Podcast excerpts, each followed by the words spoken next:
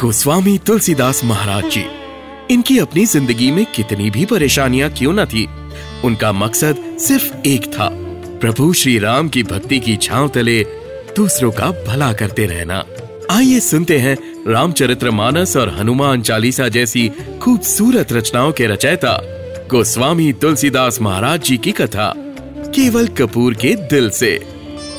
नमस्कार, Ram Ram.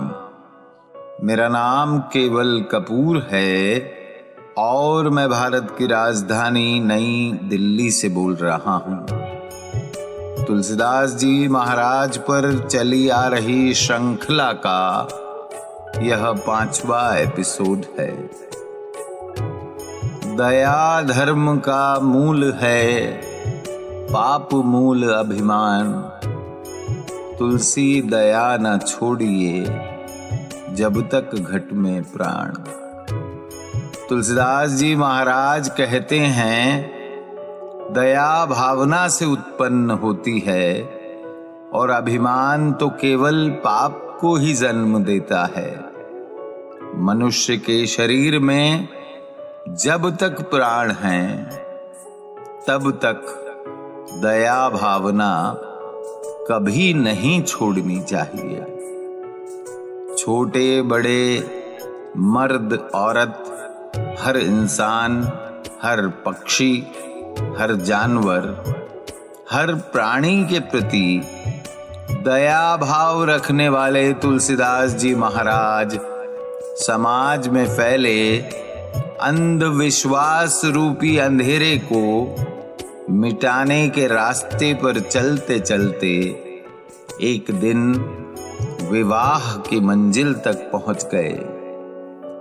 Google, YouTube और मौखिक इतिहास में बिखरी हुई जानकारी के आधार पर देखा जाए तो तुलसीदास जी महाराज के विवाह के विषय में दो या तीन अलग अलग तर्क दिए जाते हैं। कुछ लोगों का मानना है तुलसीदास जी महाराज ने कभी विवाह किया ही नहीं। वह शुरू से ही सन्यासी थे। वहीं कुछ लोगों का मत यह है कि एक दिन जब तुलसीदास जी महाराज गंगा घाट किनारे बैठे हुए थे, तब उनकी मुलाकात दीन बंधु पाठक जी से हुई। और बातचीत के दौरान दीन बंधु पाठक जी ने अपनी सुपुत्री रत्नावली जी के विवाह का प्रस्ताव तुलसीदास जी महाराज के सामने रखा। इन सारे मतों में एक प्रसिद्ध मत यह भी है कि दीन बंधु पाठक जी तुलसीदास जी के ज्ञान और समझदारी से बेहद प्रभावित थे। यहाँ तक कि तुलसीदास जी की व्यक्तित्व से रूबरू होने के बाद उन्होंने मन बना लिया था कि वह अपनी सुपुत्री रत्नावली जी का विवाह तुलसीदास जी महाराज से ही करवाएँगे। एक दिन प्रवचन समाप्त होने के बाद दीन बंधु पाठक तुलसीदास जी के करीब गए और उन्होंने बातों ही बातों में तुलसीदास जी के सामने विवाह की बात छेड़ दी। दीन बंधु पाठक जी की पूरी बात सुनने के बाद तुलसीदास जी ने उन्हें कुछ दिन इंतज़ार करने को कहा। विवाह के लिए हामी भरने से पहले शायद तुलसीदास जी महाराज चाहते थे कि वह दीन बंधु पाठक के मिजाज को और उनके रहन सहन को पूरी तरह समझ लें। और इसलिए उन्होंने कुछ दिन की मोहलत मांगी। कुछ दिनों बाद दीन बंधु पाठक के रहन सहन और उनके मिजाज को समझने के बाद जब तुलसीदास जी महाराज को पूरी तसल्ली हो गई तो उन्होंने विवाह का प्रस्ताव मंजूर कर लिया। विवाह के बाद तुलसीदास जी महाराज का जीवन थोड़ा बदल गया। उनके ऊपर वैवाहिक जीवन की जिम्मेदारियाँ आ गई, लेकिन इतनी जिम्मेदारियों के बाद भी तुलसीदास जी महाराज कोशिश करते थे कि वे पूरे दिन कम से कम कुछ लोगों की मदद तो करें। एक दिन गाँव के कुछ विद्वानों ने फैसला लिया कि वह एक लंबे समय के लिए धार्मिक यात्रा पर जाएँगे। दूर दूर गाँव कस्बों में जाकर लोगों से बात करेंगे और उनको धर्म का इंसानियत का, प्रभु श्री राम की भक्ति का सही मतलब समझाने की कोशिश करेंगे।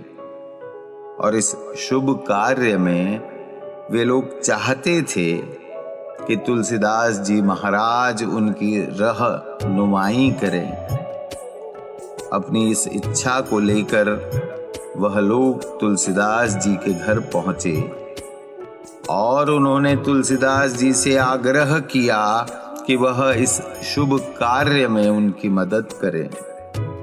तुलसीदास जी को उन लोगों का यह प्रस्ताव बेहद पसंद आया।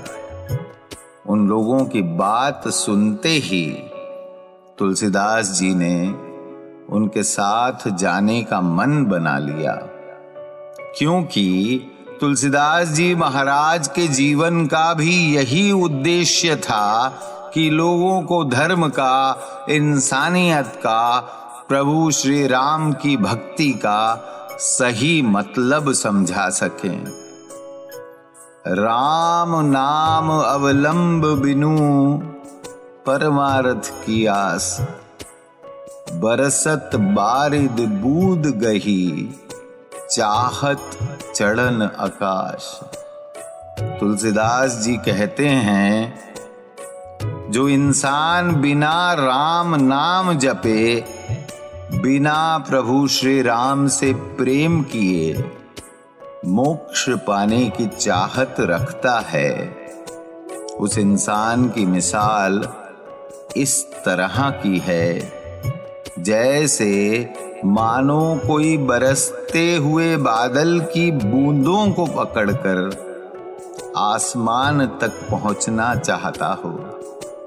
जिस तरह बरसते हुए बादलों की बूंदे पकड़कर आसमान तक नहीं पहुँचा जा सकता, उसी तरह बिना राम नाम जपे बिना प्रभु श्री राम से प्रेम किए मोक्ष पाना असंभव है। इस श्रृंखला के आने वाले एपिसोड में हम आपको बताएँगे किस तरह तुलसीदास जी महाराज ने और उनके साथियों ने गाँव गाँव जाकर लोगों की मदद की। और तुलसीदास जी महाराज के जीवन में वह कौन सा मोड़ आया, जिसके बाद उन्होंने सारे सांसारिक रिश्ते नाते लगभग त्याग दिए और पूरी तरह से राम भक्ति में डूब गए। राम राम, नमस्कार, मेरा नाम केवल कपूर है। और मैं भारत की राजधानी नई दिल्ली से बोल रहा हूँ। गोस्वामी तुलसीदास महाराज जी की कथा। ये है केवल कपूर की संकल्पना, विचार और प्रस्तुति एच टी स्मार्ट कास्ट के सौजन्य से।